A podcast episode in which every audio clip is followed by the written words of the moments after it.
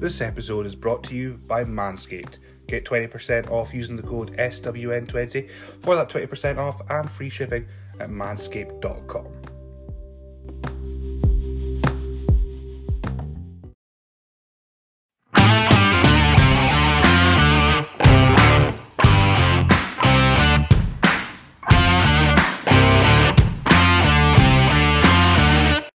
Welcome to the SWN podcast. I am your host, as always, Billy, and I am back for you guys. For everyone listening, it has been a week. For me, it's been about a month since I've recorded an interview. So hopefully, fingers crossed, this will go well. Uh, I mean, considering my last what 200 interviews have went okay, uh, this well would be an improvement. I am joined on this podcast by someone that uh, I've, I've actually we've we've interacted quite a lot over the years, but we've never actually physically met. I don't think we've actually No. had a conversation like this before, which is weird. But you know, it's it's nice. but I'm mm-hmm. joined by Discovery Wrestling's very own international broadcast analyst himself. It's Darren T. Goss. Welcome to the show. Well, no, thank you. I really welcomed you then. This is a fantastic start, as I thought it would be. Also, I want to apologize to all the, the people out there in TV world. I don't have my laptop working. I couldn't get my tablet to work, so I'm on my phone, which means I've got to hold it, not in a good place. So you see in my barren greenback, like bullfrog jaw, but there's not a lot we can do about that. So um, there you go. That's how we start off things, is me talking about my my fat jaw. That that's okay. We've had past guests. We've had uh, we've had some from up in the northeast whose internet doesn't work in the Granite City. So we've had ones that just been stutters the whole way through, and we've had I had a guest guest at one point just do do it like they were at a party and just went into like a back room to do it for, for to record for half an hour, and it was very weird because they were they're all glammed up, and I was just there in a scrubby t-shirt going, "How do you like wrestling?" so Yeah. so you're fine. It's gonna be good. We're okay. I'm in the front of my house, which is where the internet's best. So I, I am in my Yeah. office where the internet is okay. So okay. I'm in the sticks. I'm, I'm in Elgin. That's just uh, internet is a luxury. Oh, I'm in the Wells Valley. You know, I'm surprised we got electricity here. Let's be honest. Look, you. I'm going there now. I don't know what. Look, you're on a wacky journey with me, folks. There, it's like the Blair Witch Project. Only, oh, there. That, no, that's worse. Anyway, let's let's get on with it rather than me look at myself. So you're from the sticks. I'm from the sticks. You know how's that? How's that lights doing? That's uh, Well, no, I used, I, you know, originally I'm from Cardiff, which is quite a dignified place, but um, I'm here now, so there we go. Yeah, so let's let's do an interview then. Um, let's do an interview. Why not? it's clearly been been two few weeks since I've done this. So I can't remember how to start a podcast. Uh, how'd you get into wrestling? So that's the easy question. What was your moment? What was your catalyst for loving this wrestling thing? Um, well, I was part of the 1990 1991 phase, which kicked off over here. I remember, so say 91, I had Sky, and a, there was a friend of mine that didn't have Sky, and he wanted to see WrestleMania 7. So I said, I'll tape it for you, which would have been on Sky Movies at the time. So I went to tape it, but much like every other bit of technology I've got, my um, video recorder wasn't working. So I had to watch it. Now, I've never seen wrestling before. So I'm trying to explain what's happening to him, to it. Like, he picked him up, he dropped him on the floor, then I don't know what's going on. Half the time I'd forget to put down who won the matches. And by three quarters of the way in, I was bored out of my mind and I just gave up. So, not the best review. Um, probably better than Meltzer, but you know, no stars, no stars for that. Um, however, somewhere in between then and SummerSlam 91, oh my God, this phone. Let's, let's just say that. Somewhere in between there and SummerSlam 91, I was hooked. And um, I remember being disappointed to go on holiday because I meant I would miss SummerSlam 91. So that was the the point for me was in between WrestleMania 7, SummerSlam 91.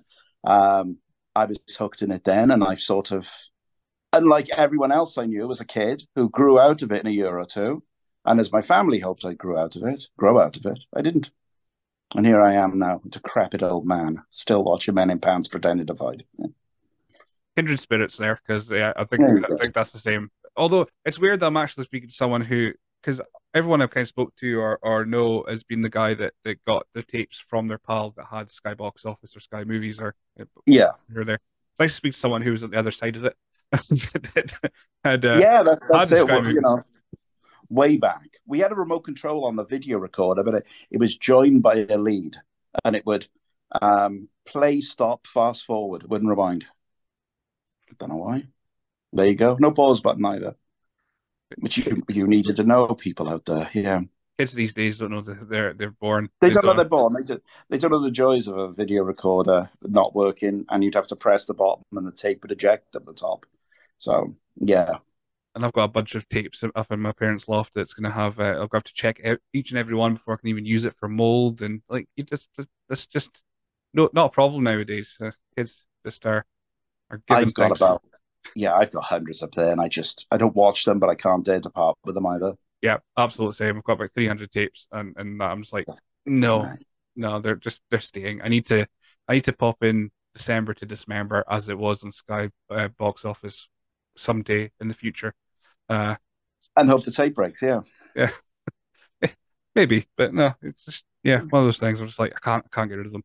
Um, anyway, so I was, I was just going to say there's one other thing as we go along here now. Um, in December, early December of 1991, there was a wrestling show near me, and they were advertising Sergeant Slaughter, which was never going to happen because he was working for WWF. But of course, I don't know that. And a lot of people didn't know that either. And he drew quite a good house. Now, surprisingly, in the intermission, the promoter came out, and I don't know. I've tried to find out who ran this show. I've no idea um, and said, unfortunately, Sergeant Slaughter's plane has been delayed and he's not going to be here. Okay. So, however, I did see Big Daddy in the main event. And I got his autograph after, and he called me weird because I said he smelled funny. So that was my initial interaction with the, my first interaction with a wrestler. Now, the funny smell, um, for anyone who's ever been in a locker room, will know that the usual smell is Lynx and knee pads because I don't think anyone has any idea how bad knee pads smell. It's it's the worst part of being a wrestler. And when I see anyone put anyone in a like a head scissors or something, I, I would tap straight away just to have those knee pads around you. Good God. But yeah, so it's, yeah. It's better just, or worse than some of the front rows that you've you've uh, interacted with. no comment. Um, let's just say I move around a lot sometimes as a manager. I did. I used to move around a lot. Um, yeah, but people were people. Um, I never got attacked up in Scotland when I managed, but I did get attacked in Wales. So I suppose that's a that's a compliment to me. Absolutely. Somehow. So was As always a man in the street, I get attacked in the street lots of times, but you can't blame people. Here, you know. Uh, was it always managing that you, you were drawn to initially, or was it just was you just enjoy watching? I know. It it, all, it always was because my guy started off as Jimmy Hart. Um, right and Hulk Hogan, and they consistently stayed. And I was the kid that always liked Skeletor in He Man and Mumm-Ra and Thundercats. I was always drawn to the more villainous type of character rather than the the face, rather than the baby face. So it so Jimmy Hart to me coming out with his megaphone, the colorful suits and everything, I was just totally drawn to that. And I don't have an athletic bone in my body, and I I realized at that point I could never do it. But my dream was to get out there and manage. But of course, in 1991, an 11 year old kid, I had no idea how I could possibly formulate that plan. And the people I did ask then later in school was said, well, if you're going to be a manager, you're going to need a financial degree, you're going to need this, that, and the other, because they're looking at it from a completely different thing, as if I'm going to be a shoot manager. Mm-hmm. And I'm thinking, well, I can't, I can't do any of that. So that was as a kid. And then I realized, oh, hang on, I just need to go and stand out there and shout. Um, but then I learned there was a lot more to it than that. But we're jumping way ahead now.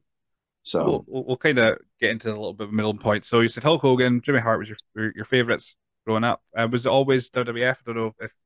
Uh, no, I love WCW as well. So I'd say it was um, Flair came into WWF in '91, and I was instantly drawn to him as well because so was the heels. I always liked the heels.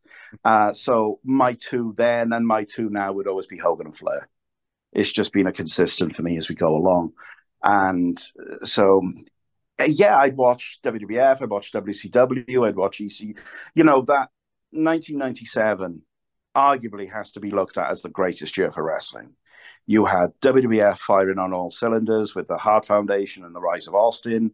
You had WCW with the NWO and the Sting angle. You had ECW going on as well, and they had loads of stuff going on there. But um, I wasn't a massive ECW fan because it was difficult to watch. You know, you'd have to get you'd have to trade tapes to go in there, and I I was more concerned of getting the WCW pay per views. So I could watch the others, but there was no way of watching WCW pay per views over here.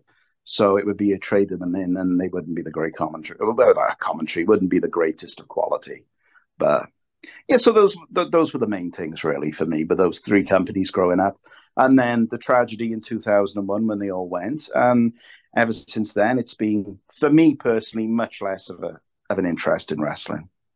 It's um, less of a priority to watch. It's more a case of just, just yeah, because you know there's no competition, even with WWE and AEW, because they're not directly opposite each other.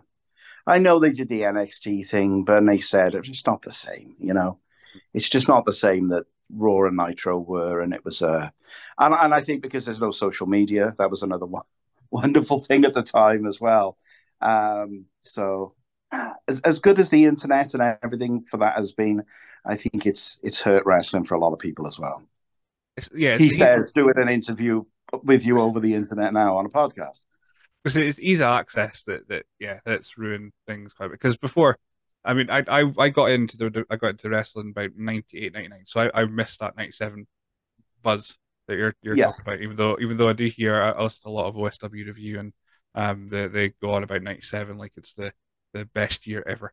so eventually, maybe I, I, I, can't see any other year beating it when because you're never going to have those companies again putting on that level of with those level of stars. You know, look at it, Austin Bret, then you had Hogan, Macho, um, Sting. You had all those guys, you know, and I don't think you you're not going to get that again.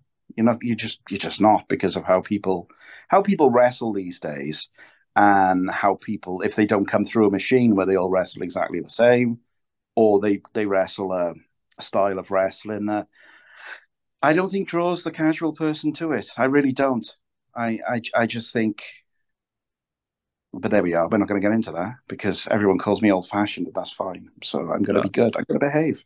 Well, uh, hopefully, I'll. I mean, I, might change that if, if I throw my opinions. Uh, in, in, uh, but no, it's like like for me, AW, I can't get into it. I try, I've tried, but it's just not. It's not for me. It's not aimed at me. Um, because I'm just no. Well, that's what you, that's what you got to look at. Wrestling isn't aimed for me either. You know, yeah. um, but if people like it, it's fine. If people, yeah. you know, and, and that that that is the main thing. It doesn't matter what goes on a wrestling show as long as the fans like it. And, and that's it. We can't all be the same. Oh, no. we were, that would be terrible. Would be it would be terrible. I don't want to be like you, you know. See, I can't help it. I got to throw the heel side in every now and then. So from that point onwards, then, what? How did you go from um, wanting to be a manager, being told that you're going to have to get a business degree and uh, learn how to do acquisitions, to to actually going, oh, this is a place where I can learn to do this? How how did that? I will shock you by saying I didn't actually get a business degree. Um, I was talking to a uh, to somebody over MySpace. Now, at that time, there we go. This, that's a dated thing. Um, through the UK fan forum, which was huge at the time. That's where, if you're a wrestling fan, you were on that UK fan forum. And I, um, oh, I can't think of his name. Chris Hansen. Sorry, Chris, uh, which isn't his real name anyway, but there you go he he looked like he had long blonde hair and everything, long hair, long blonde hair, and he looked like he was in Hansen, so he was given that name. And I was I was talking to him, and he was a trainee wrestler. So I met up with him because, as I said, I hadn't, I didn't know anyone that watched wrestling. It was it was just me, literally, up until this time I met him, which had been two thousand and eight. And I went. He's, you know, we had a chat and a couple of drinks. It wasn't a date. There was, mm, it's not that sort of thing. And he said then he had to go to training. And I thought he meant like football training, but he was going to wrestling training. So I said, "Oh, do you think there's any chance I can pop along and just just watch? You know, because I'm fascinated by this whole thing. Because I never never seen anything or done anything like that before." And he said, "Yeah, yeah, no problem." So I went in there, paid money to sit there and watch it, which I was fine to do, like other trainees would. And I got to know people. I got to meet people. The the training it was called a um, Celtic wrestling. It was run by wrestling in Cayman. Jason Cross would come in as well as a trainer, and Jason had been around for ages. He'd done tours of Japan, and he was, you know, still is really. He does a lot of work up in uh, WAW with Ricky Knight, and he's a he's a really really good trainer. He knows the old British style, and there we are. So, and Cayman had been around for a while in the in the Welsh wrestling scene as well. So they were really good to me, and they let me let me come on and play really with them. And it, so it was a couple of weeks of watching that, and then they said, right, if you want to be a manager, we were in a, there was no wrestling rings. So again, this is what a lot of people who go to training, there was no wrestling rings for these guys. There was a crash mat and then really thin little match where little mats where they do their flip bumps, they do their bumps and everything. So they do have it too good today. If you're training in a ring, I'm like, come on, you sh- you should be bumping on on on tiny minute little mats like that. Uh, so so I, I did a I did the world's worst promo I can imagine. So one of the trainees stood next to me and put a mask on, which to this day I have no idea why. Um, I just blithered a load of crap, which I I blocked it out mentally. It must have been so bad, and they were like, "Yeah, that was all right. You can be on the next show if you want." Uh, so I was like, "Okay, great."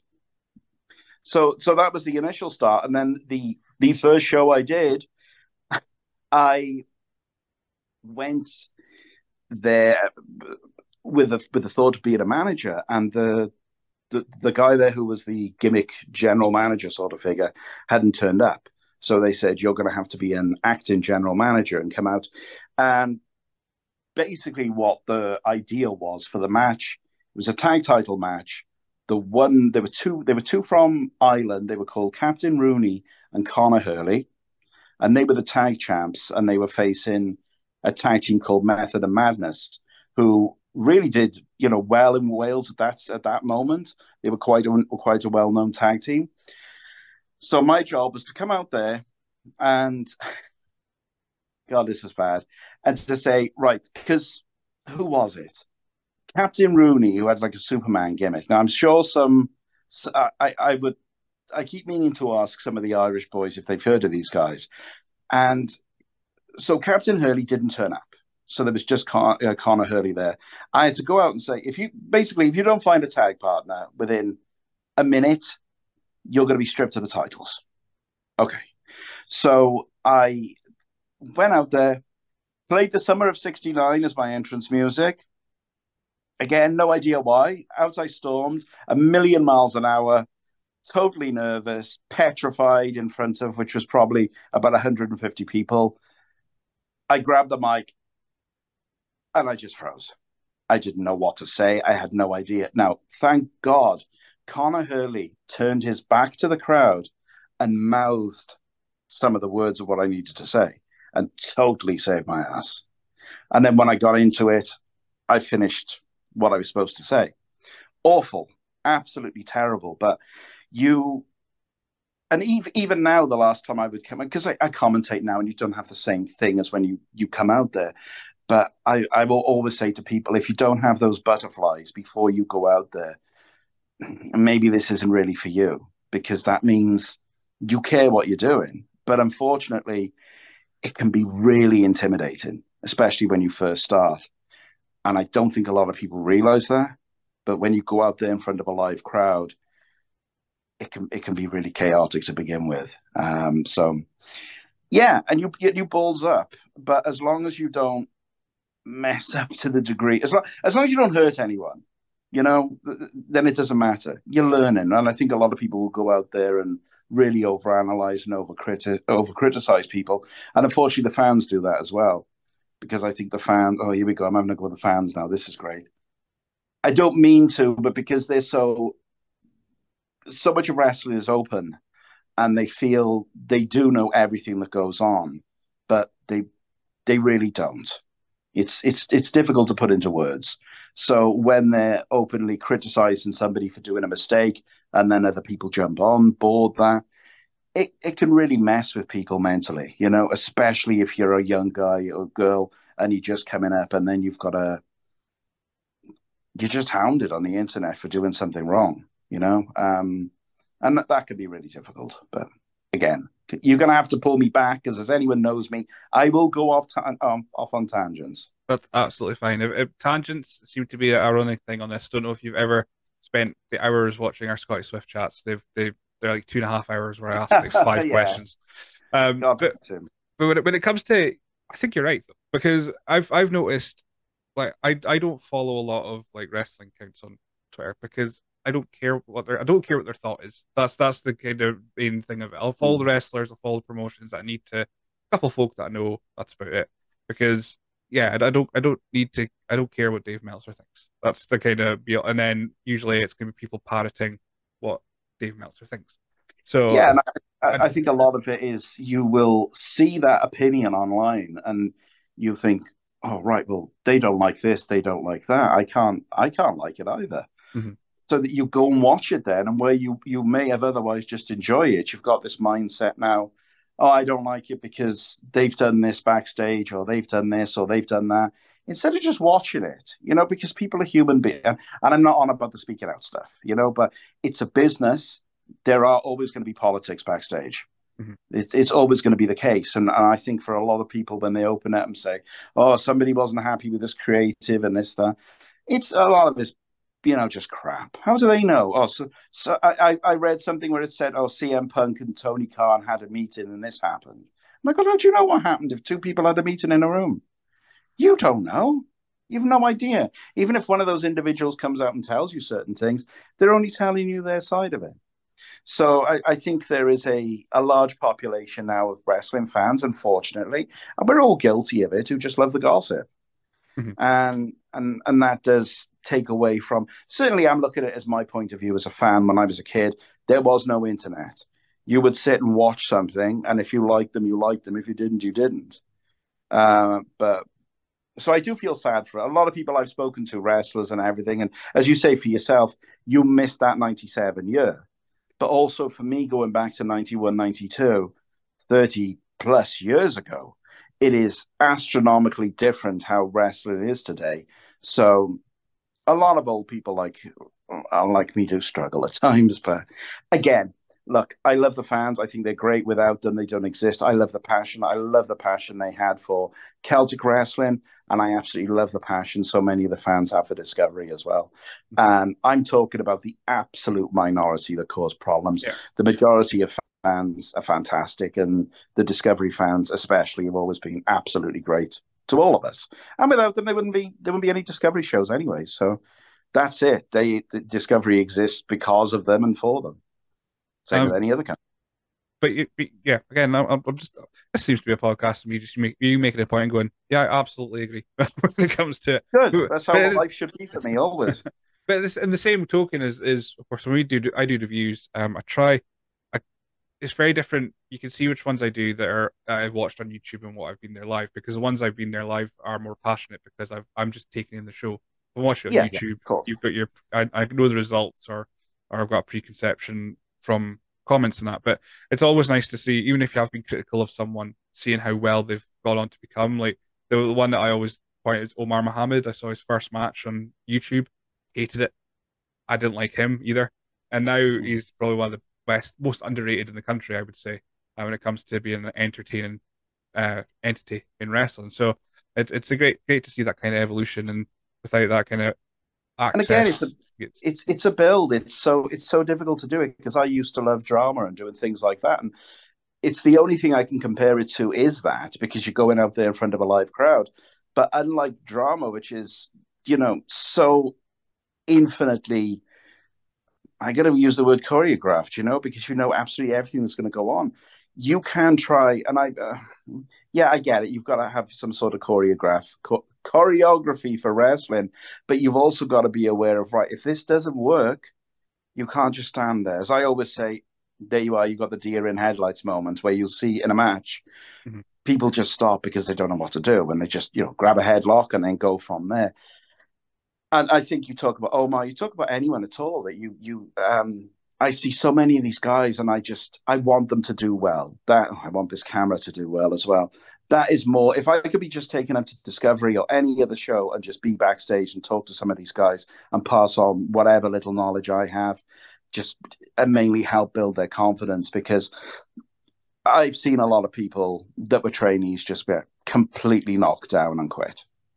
And I think that's so unfair that bullies do that. And there was a lot of people, I'm not going to name them because what's the point? But there's a lot of people who are bullies, you know, and there's, there's going to be. And I don't see it anymore now, but it's just going to happen. It's life. So uh, I certainly saw it in the past. Things are a lot, lot better now, thank God. But you, you know, it's and sometimes they'll need that. They need that bit of reassurance and someone just to pull them aside and say, "Look, things aren't going to be great for you when you go out there. You know, don't expect it to be. Mm-hmm. Don't put yourself on a pedestal where you're really, really worried and this has got to go perfect. This has got to go perfect because it's never going to. It's never going to. But the fans don't know that. That's it. Yeah, that's it. And and I think a lot of people forget it. If they miss something up or it doesn't look great, again, my rule of thumb is always as long as you don't hurt anyone. Mm-hmm. You know, much like I'm going to do to this phone in a minute. Um, as long as you don't hurt anyone, it doesn't matter. The fans are only going to, they, they don't have a playlist in front of them, the fans, that says, right, this move, this move, this move, all these things are going to happen in order. So if something does go, again, if something goes wrong in a match when you hurt someone, if something doesn't go exactly as you've planned it, don't worry about it. Just grab a headlock and go for something else. But I've seen people go backstage. I've seen people at a very high level talk to me, and I've had to go have a go at them because they annoy me, um, beating themselves up because something hasn't gone exactly as they wanted it to go. Uh, it's like, well, it's life. Just deal with it. So again, that's a tangent. I've no idea. What, so where am I now? Um, I'm I'm started managing. I started managing. Yes.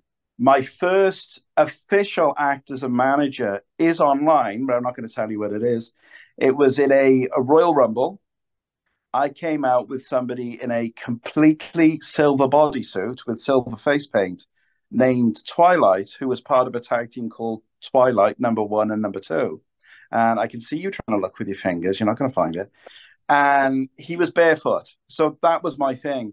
And backstage, as a joke, um, they decided to completely soak my crotch. Uh, fortunately for sorry, me, sorry, sorry, hang on, soak, soak, just, soak, just, soak. Yeah, just there's yeah, a little bit of a delay there that may have sounded silent, something else. they decided to bleep my crotch. Yeah, no, they decided to um, soak my crotch as if I'd go out there and it would look like I've completely wet myself. Fortunately for me, I was wearing these like um, sandy tan color trousers, so didn't really stand up. But there's a there's a lovely photo which, if you want, I will send to you of me managing in this match, shouting at the guy I'm managing, and then in the background there are a couple in the crowd with a very passionate embrace, having a good old snog, which I don't blame them. You know, it was very erotic that match, and seeing seeing me out there, obviously, with my soaking wet crotch, and and also somebody in a completely full white silver bodysuit pretending to know what he's doing would get anyone going. So there we go. Uh love wrestling. It's, it's just the weirdest thing in the world. Uh, so so that was your that was your first taste of it. Uh, was that's that that was my first taste, and I was known as oh God. I wasn't known as oh God. I was known as the Gosfather, which is a name I gave myself, which I thought, oh, this will be clever. The Gosfather, uh, obviously a play on the Godfather, and it was Gilligan Gordon. I think he's still still you know Gilligan Gilligan's great. He was a manager at the time there with me, and he and and he's the first person that really led me to do what I wanted to, what I've always wanted to do, which is sort of pull people aside and, you know, give them a bit of advice as best as I can. He did that to me. So he sat down with me and he said, Right, what does it mean? What is your character? What is your gimmick as the Godfather? And literally, it was just, I like the name. And of course, he's right. There's there's no there's there's nothing to it. So I pretty much ditched that, and I thought, well, I know a character I can do. I can just be me. Um, I could just use my name, which was mainly because I think I'd forget. If uh, my worry was if I gave myself a name like, oh, I don't know, bloody Eric or something, I'd forget that name and just call myself, uh, which has happened on commentary a few times. Unfortunately, I've called certain wrestlers by uh, their real names, which does slip through every now and then, even though I'm the, the the greatest commentator from the street where I live. That was an issue for me. So I called myself Darren T. Goss, which is my real full name. But in promos, I do like, oh, the T stands for tremendous. Uh, the, the, T stands for terrifying, which is what this match will be for you tonight. So it was breakdown, and a lot of it was there was no school to learn how to be a manager. So for me, it was just watch and shoot interviews of Cornette. There were a few with Heenan as well because that that was my guy, Heenan. Um, if it wasn't for him, that's why I wanted to do it. I admitted that earlier on, but that was my guy, Bobby Heenan, who was arguably one of the greatest ever because he could do everything. He could wrestle, he could talk, he could bump, he could, you know, he could do it all. He could absolutely do it all.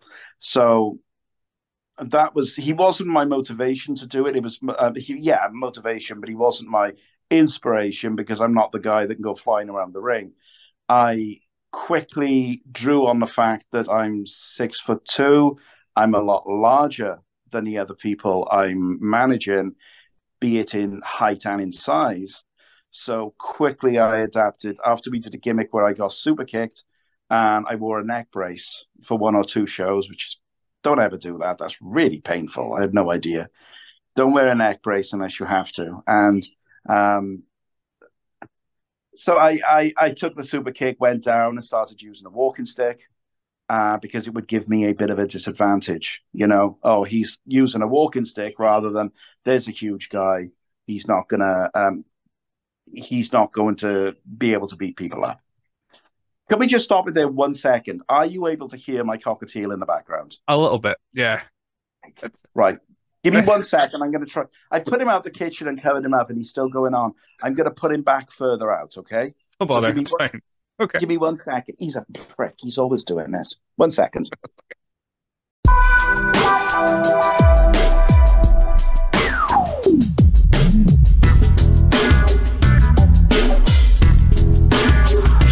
he can hear me and he doesn't understand why he's not part of the conversation. That's what that's about. So he's that's further back now. Um, but my, my dog but, might wander at some point with the same thought. Uh, mainly, will be, why haven't you fed me yet? Kind of thing. Yeah. Uh, but uh, but that's all right. I've got a, I've got a technical difficulties um, thing with Brian Tucker on it that I like that I have any excuse I want to use. So that's oh, fine. cool. Yeah, I can throw yeah, that in there. That. Um, which which is funny because we'll probably speak about him a little bit at some point. Uh, where were we then?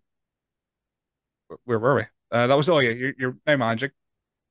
Yeah, yeah, I managed, and I so I, I got that structure of where we were, and you know, a couple of shows with with Celtic, blah blah blah.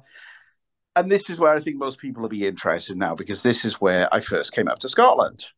Now, I was friendly with a wrestler by the name of Matt Vaughan, and he was booked on the show SWE Hell for Lycra something, and it had Ted DiBiase on there, and God, there was one of the Highlanders.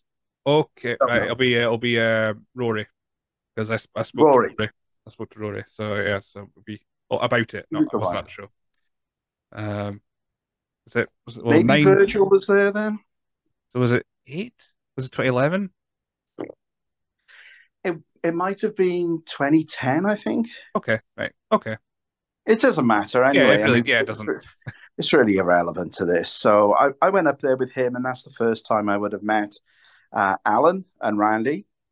And as I'm want to do, because I know Randy will love this, I I wasn't part of that show. I wasn't booked for it. I just went up to watch it, and I'm in the I'm in the crowd, and Randy Valentine against a wrestler we can't talk about anymore. Um, but he had the worst match I've ever seen in my life, and I to this day am devastated. There's no footage of it anyway, anywhere. But I know he loves how I keep bringing that up.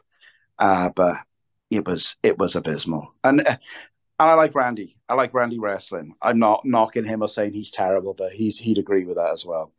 So yeah, and I, I met DiBiase and things like that, and it was it was just nice to go up there. And then the next year was the one where they had Roddy Piper and DBRC was back, Chavo was there, Tatanka was there, so it was it was a big card. And by that time, I was more friendly with the guys. I'd been up for a couple of other shows before, and this time I was managing. I managed a wrestler by the name of Titan. There we go. Uh, we came out, and I believe it was it was young Brian Tucker we wrestled. It was because so, that was my first ever Scottish wrestling show. Was well, you you've, you've sort of you've sort of met me. So, yeah, I've, I've seen you. I've seen you from afar. From afar, I'm not. I'm not difficult to miss. It's like the moon, isn't it? Yeah. Uh, so yeah, that that was the match, and it you know it was what it was. He came up there and he he, he put Titan over, and it was a fun experience to go out there, and it was a fun experience to meet some of the guys backstage and talk with them, and you know I I become friendly with. I know I'm going to keep bringing this back, but of course there's a purpose for saying I was friendly with Alan and Randy at that point, and I came back here, then came back to Cardiff and back to Cardiff, back to Wales uh, a couple of other companies, this, that, and the other, and then we shoot forward to 2014, which was the first Discovery show. So we've so, skipped, skipped, a lot of bits there, so I'm going to go back a little bit then. So yeah, yeah, sure. Before then, we had the Goss Dynasty. We had the Goss Dynasty, yeah. So, yeah so um, is that was that your your Heenan family kind of thing? Well, well, it, it was more a tribute to Paul Bearer and the Pringle Dynasty. Right. Okay. So when he managed as Percy Pringle, he had the Pringle dynasty. Uh, so that's where I took that from. And it was it was fun to do a it's it's always fun to do a faction like that. And um, selfishly, I sort of called it the Goss dynasty, but as I realized with wrestlers coming in and out, in and out, it was it was wise to do because as long as I'm involved in it, the, the name made sense. You know, as much as I dislike the thought of it all being around me, I, I there I work with um, a still friend of mine to this day. Uh, he wrestles as Danny Owens. He's got his own company called Carnage Pro Wrestling. So anyone who's listening to this from Wales, go and check them out. And I I had a long issue with him back and forth, and I remember doing one promo where I stood on the stage, and I called him a little runt, and we had quite a few complaints because people thought I'd said something other than runt. Should we put it that way? And you know, this is a family-friendly podcast, but just use your own imagination. So, needless to say, I didn't. And and th- those shows were fun. I mean, that that was around that time is when I was chased into the bathroom by about thirty kids, and I was stuck. You're stuck in a cubicle. What can you do? You know, you can't come out swinging. Um, and I'd walk around ringside and you get kicked, they try and trip you up. But it's fine as long as they didn't like me. That was that was the main thing. Uh, but so I, I enjoyed managing and I um the opportunity i mean i still carried on managing i still did that and discovery at the same time but discovery was solely commentating because uh, i'd i'd figured out reasonably how to manage so i can sort of pull people aside and say look you're doing too much. You're taking the attention away from the person in the ring. And I'm able to say all this because I'm the one that buggered everything up for so many years. Mm-hmm. And you you learn as you're going along and you learn what you're doing wrong. And it's it's the same for wrestling matches, it's the same for everything. I'm a big believer that less is more. Mm-hmm. And I oh I, I I didn't say I ran my own company in that time as well. So just mention that. It was called Pure Catch. It was a nightmare. I was awful. I was the worst promoter in the history of humanity, and it lasted about a year. I, I, do have pure catch written down because when you when you when you Google uh, or YouTube uh, Darren T. Goss, it's mostly pure catch uh, that, that pops yeah. up. Yeah. So there's, there's, a couple of things in there, and I um, try and avoid putting yourself on shows if you're promoting a show. But that's one that Matt Vaughn helped me a lot with. Um, you know, again, if I, I, don't speak to him anymore now, uh, just it's life. Sometimes things change, and he's not involved in the business, and it just wasn't. It wasn't for me, and the reason I knew it wasn't for me is every match is set out for a certain amount of time, and one of the wrestlers who I, memory fails me now, he come down from England as a, tra- uh, a trainee and he injured himself in the match and he really hurt his arm. And I remember talking to him backstage and I was, he was apologizing and I was so angry with him because he'd messed the flow of the matchup. And I remember going home that night and thinking, I don't want to be that person. You know, that's, that's not me. And I felt, and I still feel bad to this day because that's not who I am, you know? So I felt really guilty about that. And that, that and I just wasn't any good at it. I'm I'm not that person, you know. I'm not a promoter. I'm not like so many others like Alan and what have you have got a good head for this. I just I'll I deal with myself and the little that I do. Um, I'm happy with that. So yeah, it was about a year, and it was what it was. You know, um, nothing nothing major to write home about. I'm afraid. And before no Discovery, there was a poss there there was a possible chance we were going to meet at one point. Um, we've already mentioned, mentioned the company, so it's fine.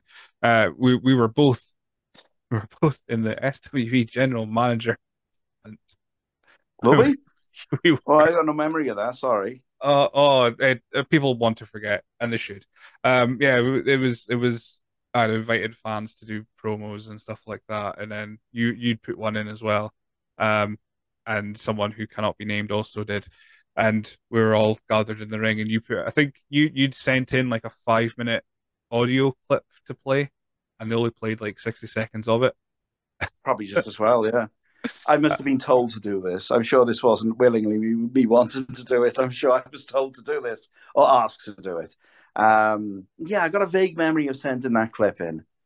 Um, yeah, but yeah, when you speak about freezing in the ring, that was my first ever time with a microphone, and I just oh yeah, hundred percent. Yeah, you'll know exactly what I mean then when you go out there. Um, I, I, probably would a bit today now because it's been so long since I've got up in the ring and done anything. I did it for Discovery once with somebody who also can't be named, um, but it's there may be a bit of this today, um, but it is, and again, you know, it's it's an intimidating thing because you're not used to it as a human being. It's not, you know, not public speaking isn't really something that happens. I mean, you don't go into ASDA and grab the mic and start talking to everyone.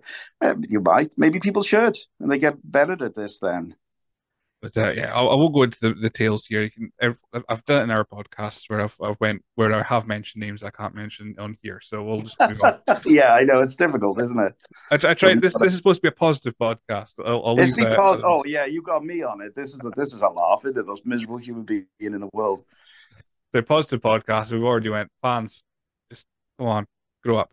Um, anyway, so small, small minority of fans. I said not Discovery fans. They're fantastic, every single one of them.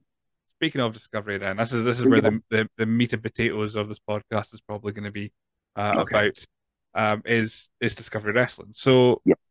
incepted in 2014. Of course, I have a lot of facts in my head recently because I did the the all about the disco story so far. So yep. I have a lot of things whirling about about it.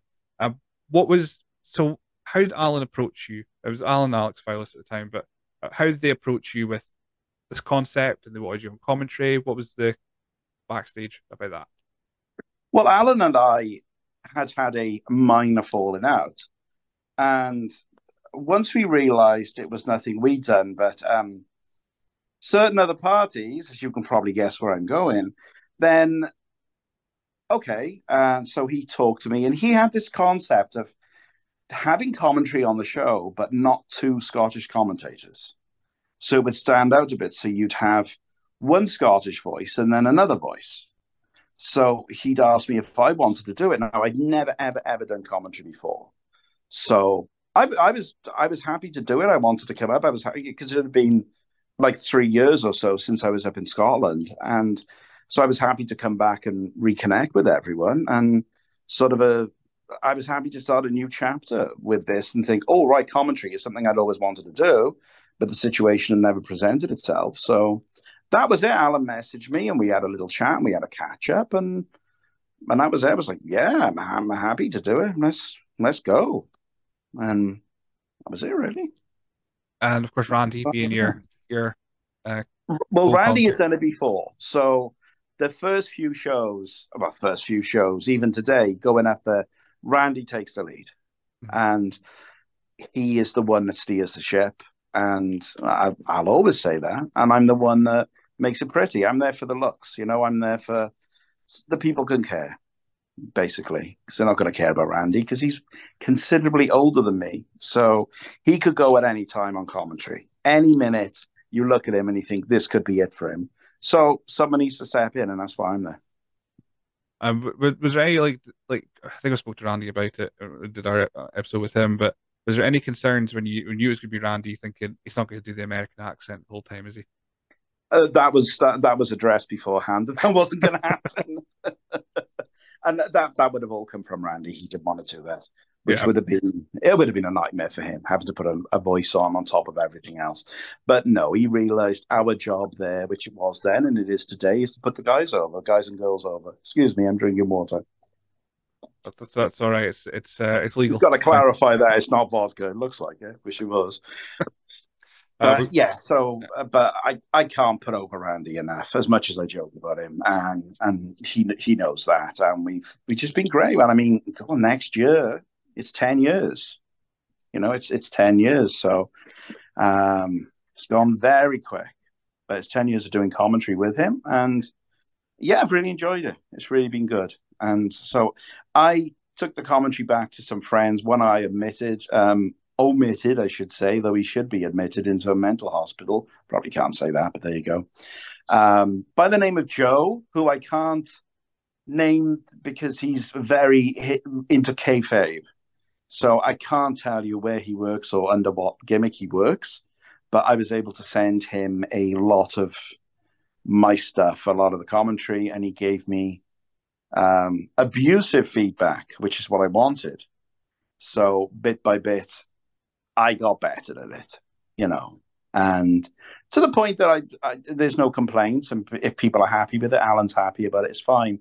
It's I look at what I do now over the past few years and think eh, that's been pretty good actually, you know. Which is before I would never have said that because I'm very harsh at myself.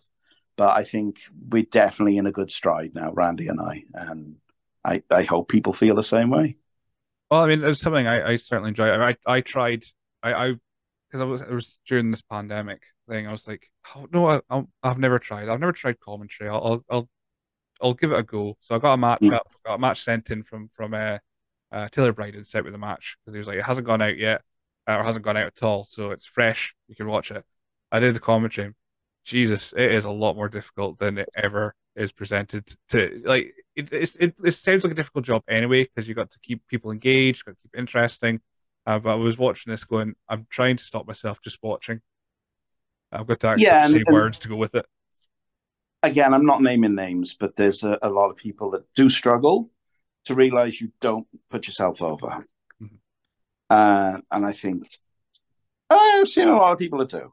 And I don't think they're probably even aware of that. But especially a lot of wrestlers that do it, because of course, it's not even a knock on them, but they're so used to doing promos of themselves. Mm-hmm. And I think for me, it probably helped being a manager because my promos are about other people anyway. So I think that was definitely a massive, oh, excuse me, a massive benefit for me was being a manager and doing promos for other people.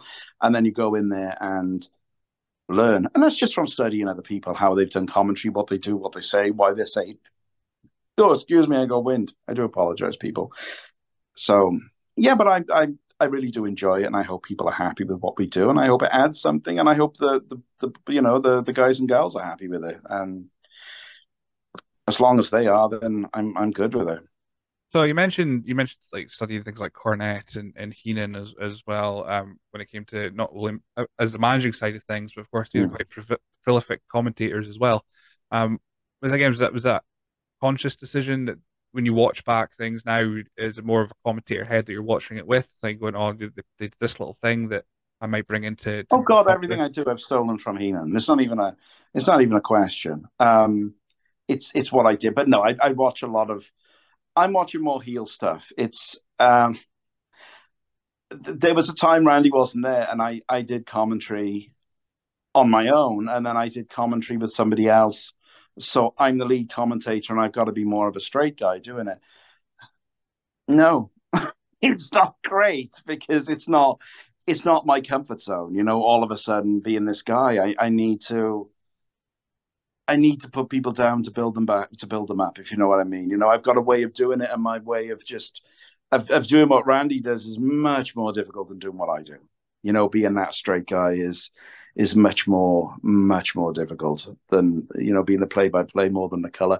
But I I think there's also a mix of it. You know, it's not a straight role that way. You know, there's sometimes I'll step in and call things, and you know, and there's other times Randy can step in. So there is a mix. Well, usually people will say you've got to have a you know a play by play and then you've got to have a color commentate commentator. And maybe they're right but for me and randy it just it just works what we do that way. But yes certainly again joe who um you know he he helped me out a hell of a lot. And um god dean ayass is another one. I, I spoke to Dean a lot, and Dean gave me lots and lots of good feedback. So I've tried, and there's a lot of other people I message that wouldn't help, didn't want to help, or just ignored me. Um, which again is something I would never do to anyone, but eh, it is what it is. That's fine. So you that, that's the only way you get better. The, the best way you can get better is to get as much feedback as you can, and quite frankly, as much criticism as you can, because that's how you learn. But a lot of people don't like criticism, and there you go. So tangent. Yeah. I, am one, I'm one of those people. So if anyone has anything bad to say about my podcasting, don't leave me alone. Um, no. just leave, leave me to enjoy what I do. there's criticism and then there's constructive criticism. That's the thing. You need to be, as long as people are constructive about what you're doing, don't just say, oh, you're crap or whatever you're doing. Oh, it's rubbish. Well, why is it rubbish? Mm, just don't like it. Don't give me, if a fan doesn't like something, that's fine. They don't have to excuse it. But if, if you can break down what somebody's doing, which I, I did last week, I listened to some commentary from somebody and I was able to give them a lot of feedback. It's like, I'm not going to name who it was, and it's, it's nobody any of you guys would know anyway. But after every move, they would go, "Oh my god, oh my god!" And I said, "Well, you you keep doing that, but when they do uh, do something which is either going to lead to the finish or something really spectacular, what are you going to say? You've already done everything. It's like if if you have a match and they go through tables and barbed wire and fire in the first five minutes, what do you do for the other ten minutes? Mm-hmm. So, but there we go. That's again trying to behave. Got to be positive. You get me on as a positive podcast. That's the biggest rib ever. So but again, Billy, where we going next? I, I, well, I'm, I'm, still I'm still on this because I had the same thing. Um, that's why I did that. I did that little like demo thing for myself because I, I was watching shows. Um, again, wouldn't name it. Although if you find in my reviews, you'll find out which one it was quite easily. Um, I was watching a show and the commentary was just bad. It was just it was they, there was the thing that annoyed me most is they, they couldn't call move names and they didn't they barely knew who was on the show, so they didn't do any notes, which would which irritated me so much. I thought, I can do this. And I did it. I went, no, I can't. Uh, but but yeah, it was just one of those things where I'm listening to it going, no, you've not done the bare minimum work to do this. So yeah, you shouldn't be doing it, kind of thing. And uh, I'm saying this to someone who who had done it, so I was like, I'll I'll prove, I'll show you, you you'll see. And I did it. I was like, no, it's a bit more difficult, but I still think I did a better job. Um, anyway, well, it's just trial. If you want to do it, then just keep doing it. You know, again, you're not going to do it once and be perfect at it. Mm-hmm. I wasn't. Just just keep at it. You know, that's the, the advice I give for anyone for anything. Just keep just keep going. So that's why I'm at episode 200 and whatever of this of this uh, podcast, and I'm still no better, but we're still trying. We're still trying. We're still trying. Around about a thousand, you might start to hit your stride. Maybe. Who will be like? Maybe, who? I might get Grado on for the second time at that point. Uh, right. So we've got where we at then? So at that point, you said you were still doing some managing. Um, you're doing some bits at Reckless Intent. The the Goss Dynasty was was still kind of active at that point. I think you had Dicky Divers in there somewhere. Yeah, I, I th- that came later on. My um, so I was doing managing back in Wales, and it would have been a couple of years into into Discovery. Then I started doing stuff with uh, Reckless Intent, and I was I still am very close friends with Michael Chase. Mikey um, is a great guy. Uh, he was running the company then, and yeah, just just came in there because he usually would work quite well because a lot of times there'd be a reckless show on the Saturday and then a Discovery show on the Sunday. So I could come up and I could do both of them. Uh, as far as Reckless goes, my number one memory and the thing I enjoy, my, my, my favorite thing as a manager was we actually did a show on my birthday and we had this birthday cake which went into my face. And I really enjoyed that, but I nearly died doing it because it was Sugar Dunkerton and Grado. and they rammed the cake in my face and they didn't let me up. So the cake had just all built up down my throat and I had no breath going. So everyone's holding me laughing and I can't move. And I'm like, I'm going to, this is it. This is how I die. And I, I, I, wasn't fussed on there because you see a lot of people are very happy this is happening to me if you look at any of the footage uh, because they're all scum. What can I say? Every every one of those wrestlers that held me there is all scum, and uh, but yeah, no, that was that was great fun. That was my that was my nod to Jim Cornette. That thing. So that was my favorite thing as a commentator. I've done it before. I've had my cake, my face put in lots of different cakes, but I've never nearly died. So I think I gave more to the business that night. I don't know many people have died from having a cake put in their face, but so I hope that's that's a first in wrestling. So yeah, we did a lot of stuff. I, I um, Uncle Bobby and uh, some of the Bullet Club, Bullet Club, the Buffet Club came over and I managed them um, in Reckless as well. And I, to this day, got a really good friendship with Uncle Bobby now. He's living over in Canada, uh, Rob Cage. Um, and he's having a good old time over there. So, yeah, a, a lot of the journey is making friends, you know, making making good, knowing good people up there, and um, Theodorus is another one. Um, very short person, little Greek person with a mohawk, but really good friend, really good friend of mine. Um, and who else? So, as you say, I managed divers. Um, God, I don't know. Tell me, what did I do? I have no idea. I don't remember these things. I mean, I, I now know, now I remember why uh, Sugar, Sugar Dunkerton liked when when I announced that you were going to be on the show. He did like it, so it like the old status. So oh yeah, I can't even remember nearly killing me. That's right. No, uh, he's a great guy. What I do have noted though is uh, you are a former champion in Reckless, of course, being a I Reckless Intent Hardcore champion. The greatest Reckless Intent Hardcore champion. I defeated Randy Valentine via massage, pinfall, and um, I lost to Doug Williams, which is a very weird thing to say um, via handshake. Um, however, I am undefeated in a actual wrestling match. I did pin Danny Owens, so. Uh, don't need to wrestle yeah. anymore when you you're you're undefeated. That's... No, that's it. I mean, I, I, it's not like I'm going to say it was a gauntlet match and three other people beat the hell out of him and I just came in and pinned him. That would never be what happened. In fact, it was actually nothing like that. It was a very competitive match. Uh, but no, I just walked in there and pinned him, and that was it, which is all he deserves. Look at this. Randy Valentine sent me a message. He can get stuffed. See? People, I've, I've messaged a lot of people, and they think, oh, he's got an ego. I just said, leave me alone because I'm doing a, I'm doing this interview now, and I don't want people messaging me because I have to be on my phone. But there we are. Randy doing a run in. I'm not going to read the message because it's probably obscene if it's coming from him. Right, I'm just double check. We double check my messages to make sure he's not he's not uh, asking any questions or sending expletives at my end to try and put you off, um, which he hasn't for now. So we'll go, we do got but we have got a bunch of questions, so we'll we'll get to those because I think they're they're more they're more about your your time in Welsh wrestling because it's been sent by the Twitter account Welsh underscore wrestling, so that seems to make sense. Okay. So they're they're they're interesting because I don't mm. know about like there's three questions. Two of them I have no idea where they're going to go. One I'm hoping that there's nothing really that we can't speak about. Anyway, so number one, Tutu star jumps versus Kiss Me's ribs. Yeah, this is someone failing at being funny. Um, so, oh God, how do I explain all this now? Tutu was a trainee in back down in Wales and he was called Tutu because he was very, very nervous of doing anything in front of someone.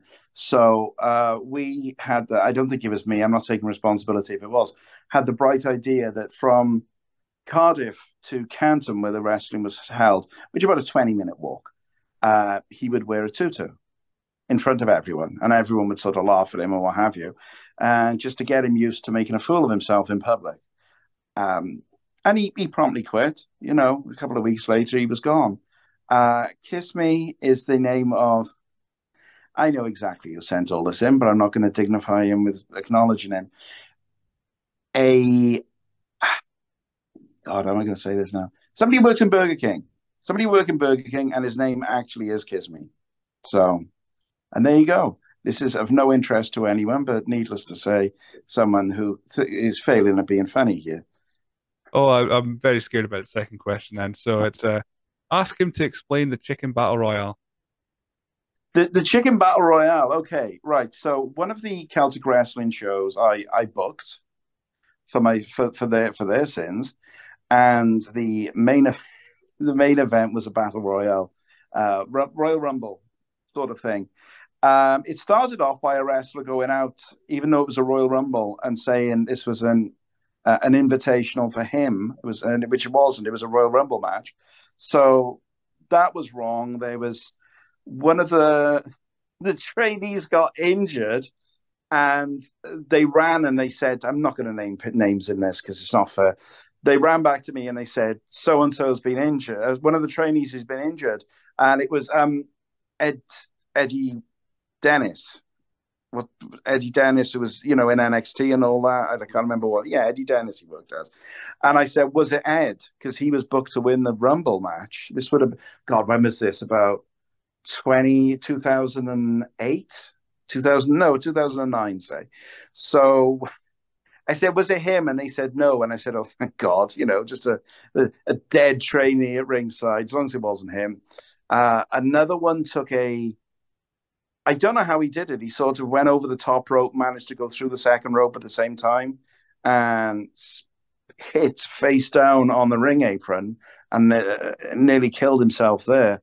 A referee decided to wrestle as a ninja, and he got thrown over the top rope and uh, twisted his ankle. And it just became known. And, and, and after Burger King, I just called it the Chicken Battle Royale because it was just a, a, a cluster fudge. Let's put it that way. So yeah, that's that's that that that was certainly a match. Wow. So pretty much, uh, uh, except except uh, Dennis not getting injured, everything that could go wrong went wrong. Kind of match. He didn't get injured. Yeah, he he didn't get injured, and so that that was a blessing that the person I wanted to win actually won. Um, it it became it was almost it was almost like a sudden death match because they, they were dropping like flies with it was all right. It was the main event. They'd all wrestled other matches and came back for the Rumble. So if you're going to get injured, do it then because I don't care because you're not wrestling again. And it's out of my, eh, it's not my. Uh, we, we do have our, our inane questions that we ask everyone, uh, the mm-hmm. ridiculous questions. Our first one being, what's your favorite dinosaur? I think it's got to be a velociraptor. Nice, simple. Right? I think they're the, the most vicious and the, the smartest. And the other question we ask everyone is what would win in a fight, two sheep or one cow? I think sheep are, are very obviously coming from Wales. There's going to be a lot of uh, references to sheep towards me. So there are more sheep than people in Wales, by the way. So if they ever decide to uprise, they can take over. So which is the fear of every Welsh person. Uh, a couple of towns away from me, we don't know how it happens, but sheep keep getting onto the top of people's houses. So I think sheep are very underlooked. I, I think don't think people realize the dogged determination of a sheep to climb on the roof, which means they could kill if they wanted to. I think a cow could only kill if it panicked and ran someone over, but I think we we don't know the full potential of what a sheep can do. Love it. I love that answer. I love this question. Uh, uh, two years, I still love asking that question. Um, the other thing, so the other thing we speak about, so we've done the questions, we've done the the name stupid questions I ask is is because Discovery is such a big part of your your uh, wrestling life now. Uh, for do the commentary and of course being very close with with the whole setup of it, being friends with Alan and, mm. and Randy, what have you. What have been some of your highlights of working in Discovery Wrestling, either as a as a commentator or just as as Darren T. Goss? I, I think the main thing, um, and I, I think this is the thing that would come across for everyone if they really stop and think about it. It's the relationships you build up along the way. Um, I've got friendships I know that if I was to never do anything in the wrestling business tomorrow, they'd still be there, you know. And uh, of course, the majority of people wouldn't because it's like anything. It's it's like uh, it's like going to work in an office. You you quit, you might keep in touch with a few of them, but the majority aren't because, uh, and it's, it's it's an acquaintance, and the one thing you've got in common is you work in this show. So it's not a knock on absolutely anyone, but that's just how life is with everything. But there's there's people I'm very close with, um, and I'll I'll go through them with you now. Um, as I said, Joe before, um, Theodorus definitely he's one of my closest friends. Um, all these people are, but he's he's gone above and beyond. And I want to shout out to the only really good thing about Theodorus, which is his dog Tyson.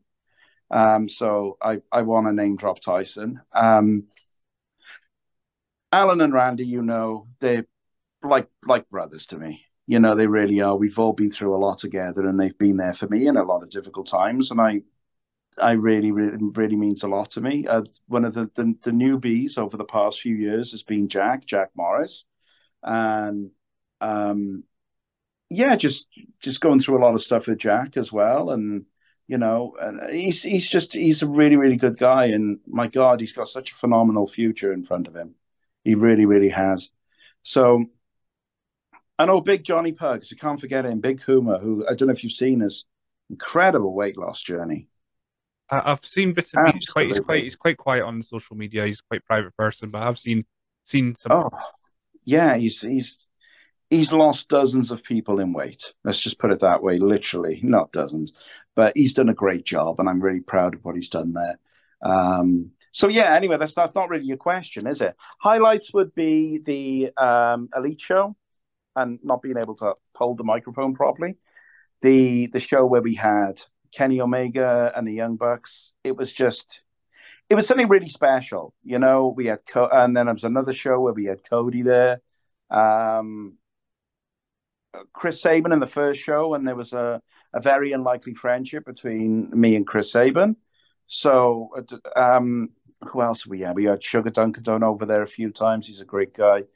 Um, but yeah, I, I think I, I really think one of the most memorable moments will be that elite show. Mm-hmm. You know, it was something really special. The fans were into it, and it, it was good. And it just showed, you know, it, it really showed what what the fans can do and what you know the wrestlers coming together we can all do as well and it, so it wasn't just about those three it was about all of us you know it was it, it didn't look like they just come into this company and obviously you know really really stood head and shoulders above everyone else who they wrestled that night in my opinion were equals to them in that match um, the presentation of the company looked great everything about it, and they they fit in, and they I know they were happy with it there, um, and I I know I'm going to be missing a hell of a lot of stuff now, um, and and I'm unable to hold my camera. Oh God, this camera phone. Um, so yeah, I, I would think there's there for me, as I say personally, is the relationship, the friendships, but from an actual show point of view, gotta gotta point at that one. And I do I do love the Halloween ones we've done as well. We had a zombie match. Mm-hmm. We had all sort of business. We had a Nightmare on Elm Street street fight where um, two other great guys, the best tag team in found the best tag team in in the in the UK, call it whatever you want. Uh, the Kings of the North, just absolutely fantastic. Two great guys as well, so talented. Uh, they came out in like Freddy Krueger clothes, which I appreciated. So just loads of money. There's not been a Discovery show where there's not been something I've really enjoyed. Uh, everybody who goes out there, I haven't got a bad word to say about anyone. They go out there and they put the graft in. You know, there's a lot of, and, and again, highlights for me is some of the the younger guys. Um, you've got Ryan Richards, who's got unlimited potential. You've got, oh God, there's so many we've we've seen on there. Ian Skinner. If you, if you, uh, look at the the card that we just had on June third for Reckless, and there's so many names on there, you know, up and coming, and I think that that's that's what Discovery can be now is to discover new guys, and we'll see a lot of that on July the first as well, because what's happening on July the first, Billy, everybody knows this. Oh, of course, they'll they'll all know that Disco Derby's coming. Everyone's talking about this. You know, I go out into the street. People that don't even know what wrestling is have heard of the Disco Derby. They don't know what's going on. They don't know what it is, but they've heard about it. And because it's the biggest event that Discovery does. You know, we, we've got that Disco Derby match, and I can't wait. I think it's going to be absolutely fantastic. I'm not going to tell you who's in that match, who's in that derby. Got to find out yourself. The names are being announced as we go along. And um, my pick to win it, do you want to know who my pick to win it is? Go, go for it. The last man in the ring who gets his hand raised that's going to be the guy. So I will tell you my pick to win it at the end of the match and see if I was right or not. That, that's that's that's absolutely fair. That sounds it. Um, so, that's, so that's July first at the um, Edinburgh Sports no uh, Sports Pleasance Sports Complex. Uh, there you go. Oh come on, that's that's that's a mouthful. Um, um, said the bishop to the choir boy. So yeah, uh, and, and on that bombshell, I think yeah, I think we've, we've pretty much covered it. Um, before we before we go, then, so we, we, we kind of in about an hour we've we've scooted through 15 years of Darren T. Goss. We've we've got your highlights from Discovery. We've we've had some some interesting stories as we've went along. Uh, is there anyone in the future that you said You mentioned some guys you you you've seen the upside of, like your Ryan Richards and Ian Skinner, and a, a guy that you'll have seen at this point, and I'm hoping for big things is Ronan King as well. Uh, he's going to be. He would have been on that Livingston show. Uh, I'm sure he did phenomenally uh, as well against Judas Gray because that match just screams amazing. Um, yeah. Is there anyone that, that you, you want to commentate for? Is there anyone that you've you've watched and thought, oh, I could I could I can make them look, I can make them bigger on a on a on a media platform with my words? Anyone who is going to use their their brain to further themselves correctly. Anyone who's got passion for the business, anyone who's realizes what they're doing there, then yeah, those guys. I'm not going to name anyone in particular, but anyone who puts the graft in, and it can be seen by people, people who put the graft in, people who have absolute passion for this, um, and are always willing to learn, always willing to take constructive criticism, those are the guys. Those are the ones that are. So I, I'm not going to name specific people because it's a it's a process that goes across.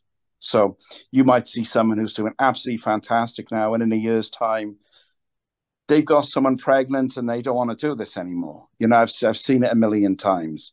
So they got all the potential in the world, and in a year's time, eh, this isn't really for me. So that potential was, you know, that drive, that passion wasn't really there there are everyone you named, all the all the guys and girls that are coming up at the moment. Every single one of them's got that opportunity, and it's whether they're going to take it to take that step forward. And I would, if you were going to ask me for any advice on, I could tell them, watch what everyone else does, and try and be different from it. That's the main thing, because there's a hundred people out there that a Johnny, you know, Johnny wrestler who want to do, who want to do a match that they like, maybe not the match that the audience like, and that's your main target is the is the fans out there. So I have avoided your question like a politician by just blithering on endlessly, which is my which is my gift to the world. So. Well, I mean, yeah. I guess, I guess the point. If, if people, uh, if you blither on long enough, I'll forget what question I asked in the first place. So, it'll, it'll... and I, I, yeah, I didn't even know I'm on the phone to someone now. This is just me sat in the house on my own talking to myself now. So, um, Perfect. but we, uh, yeah, there's, there's, look, there's lo- you know that there's loads of guys, there's loads of potential coming. You know, whether they they work for any company, whether they're all over the place. There's so many guys coming up. There's so many great training schools uh, with uh, Joe Hendry training people, with Andy why why Roberts, and it was close. I'm getting there. Andy Roberts is training. There's so many guys up there, and they're showing the passion, and especially with trainers like that. Uh, you see how well Joe's doing. There's there's there's great, and there's um, well, there's so many other schools that I can't remember now because I'm, folks, believe it or not, I'm approaching forty, just from the wrong direction. So that's that's that's yeah. again. I'm I'm I'm now approaching mid thirties, and my memories just I have to have everything written down if I'm going to remember it. Uh, but that's oh, a, that's a nice way to kind of round up uh, the the show and to kind of finish off. I think we we got through without any naming anyone particularly uh, awful. We behaved, yeah. I, I behaved. I think uh, my uh, my inbox is safe from uh, any any possible uh, recourse, but you know, who knows? That's the mystery. That's the fun.